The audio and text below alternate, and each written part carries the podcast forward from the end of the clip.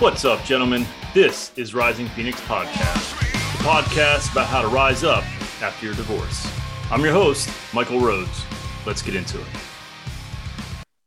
Hello, and welcome to the show. This is episode 43, which will just be a solo episode with myself discussing episode 42. I got a ton of feedback on episode 42, both good and bad, in terms of the guest and what he had to say. And I wanted to do this just to make things crystal clear about what it is that I believe. While I'm recording these episodes and interviewing these people, I really don't have any interest in being confrontational or trying to create some kind of controversy. It's just not who I am. Um, so I think you heard me challenge him with some questions, but I didn't stop him and uh, really state what I believe. And that's my fault, I suppose. But again, I'm not looking for confrontation. Uh, not not in these interviews. It just it doesn't make any sense. So I want to talk about some of the things that he said. And first, I want to talk with talk about radical responsibility. And I wholeheartedly agree with that. And I think he and I get to the same place. I think perhaps the journey there is different, though. Well, not perhaps. It, it, it is. It's just different.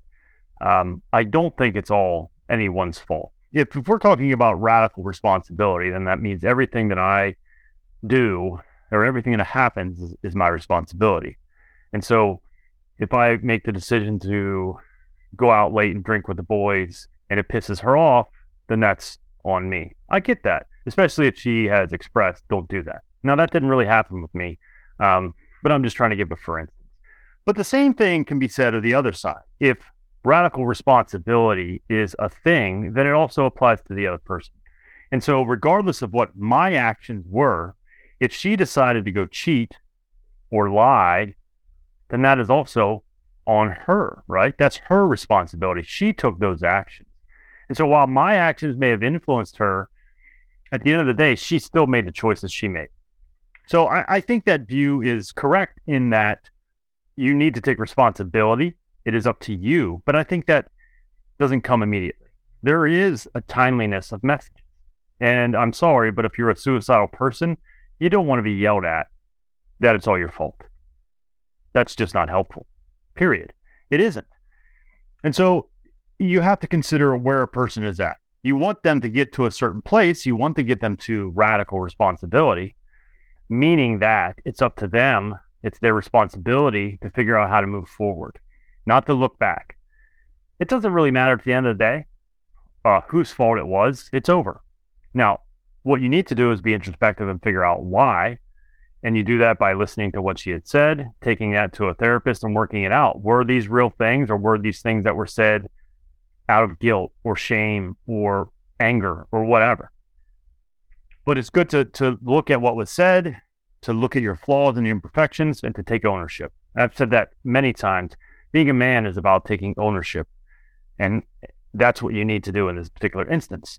You don't need to look back and blame. It's not helpful. But I think in the beginning, it's a natural part of the process. And for some people that are really on the edge and suicidal, if you yell and scream at them that it's all their fault, I don't see that as very helpful. And I don't think it's the case that someone that is suicidal would want to hear these messages. I, I just don't believe that it's true.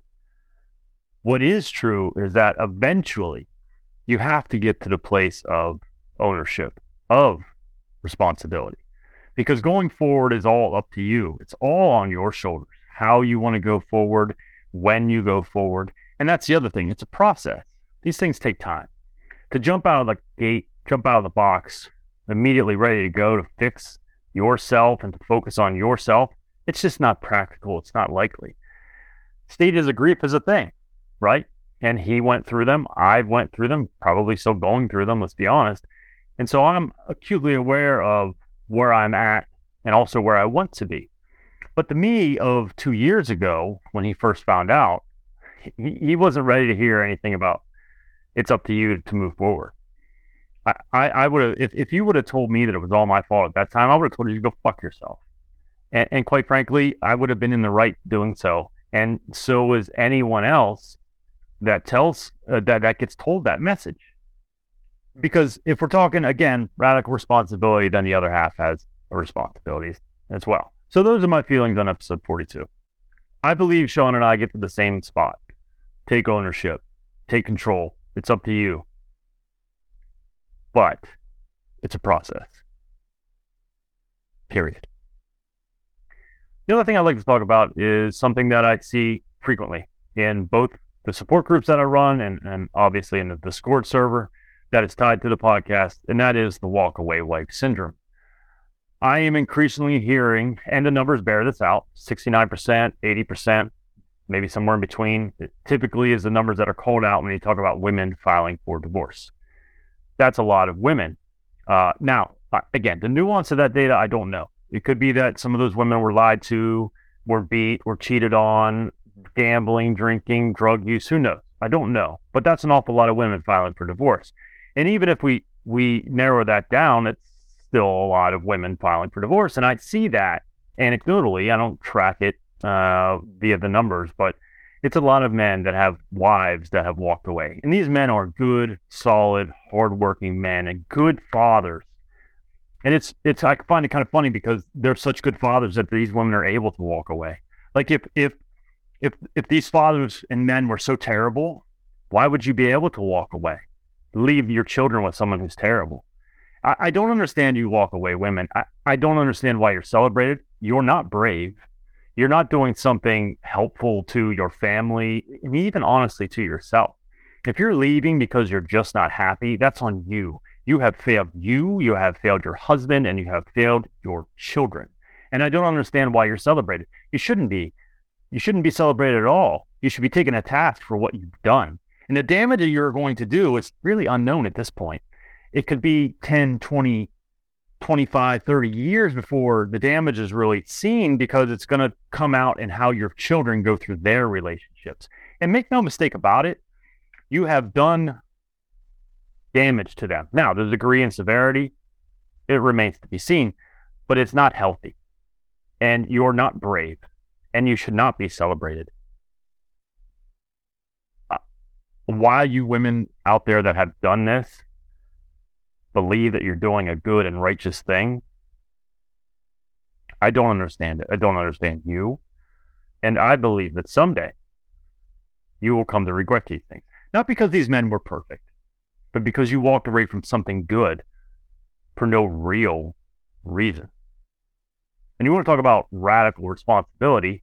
You, as a woman, are responsible for your happiness. And believe me, men are guilty of this too. We all sort of mesh into each other and and expect each other to to make us feel better. We all, I think, have these issues. And that's why I stress all the time to not jump into the next relationship, to work on you to become whole so you don't need someone to make you feel better. And so if your man didn't make you feel good or make you feel happy or you were in a rut and you ran away and you expect that some other guy is going to come along when you have a perfectly good person, a perfectly good father to your children, and here's the other thing what I don't understand. Mothers that say they, they want 50% or less custody. I, explain this one to me, ladies. I don't understand it. You want to be with your children less? Where is the mothering? Where is the nurturing? Where is the care? And again, if these men are so terrible, how can you leave them with your children? They're not, and you know they're not. And so maybe you're having a midlife crisis. Maybe society has gotten into your head that your life is not a Hallmark movie and it should be, or that you're not a Disney princess and you should be. Men aren't perfect. Nobody's perfect. But if you share with us and come to us and say, look, these are the things that I need. These are my love languages. Let's do this class together. Let's read this book together. Let's work on a relationship. I, I got to be honest. I don't think they're the men that I have come across would not turn down an opportunity. Now, some of this you could say, well, of course they're going to say that now. Maybe it's too little, too late. Maybe. But maybe it's on you for not speaking up sooner. And I don't see how destroying a family makes anything any better. I don't. And so I think in time you'll see that. You'll come to realize the mistake that you made. And maybe not. Maybe I'm delusional. Maybe all men suck. Maybe your husband sucked. Maybe I suck.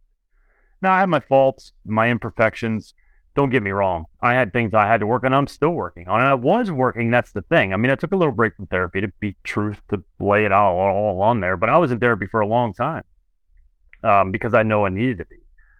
And I would have continued to work on myself, especially if I would have been asked to. Hey, I don't like when you do this. when she left, she brought up things from 15, 10, 11, 12 years ago, not the last five to seven. I mean, there were some mistakes in there, don't get me wrong. I'm a human being, I made them. But I would have worked on anything that I was asked to. And I think you're going to find it very hard to find a man who's going to be like that. Because here's the thing here's what I think, and here's what I'm really honestly worried about.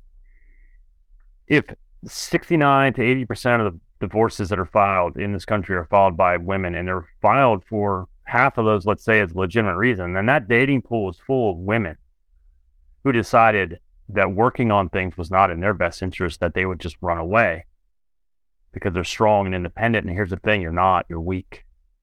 And I don't. I wouldn't have any. I don't have any interest in being with someone like that. And so I think, and I hope that you're going to find it very difficult out there to find someone to replace your loving husband. Not perfect, but loving. Love your children so much that he's fighting for them to get more custody or to maintain the custody that he has, paying his child support, doing whatever he needs to do to ensure they're happy. And here's my message to the men out there. If you come across these women who decided that they weren't happy, next. Don't settle. Don't settle for someone who will run away at the first sign of trouble. It's not someone you want to be with. It's not someone I want to be with. And truth be told, I miss my ex tremendously sometimes. Yesterday was our 15th anniversary. We're still married for reasons I don't quite understand, but I miss her, the old her, the her that didn't run away. And truth be told, I treated her worse early on in the relationship than I did later on. I learned, I grew, I became a better husband, I became a father. You stuck with me when things were bad, when I was kind of shitty. And then when you perhaps hit a midlife crisis or you perhaps had an, another man in your ear and let me speak of those men.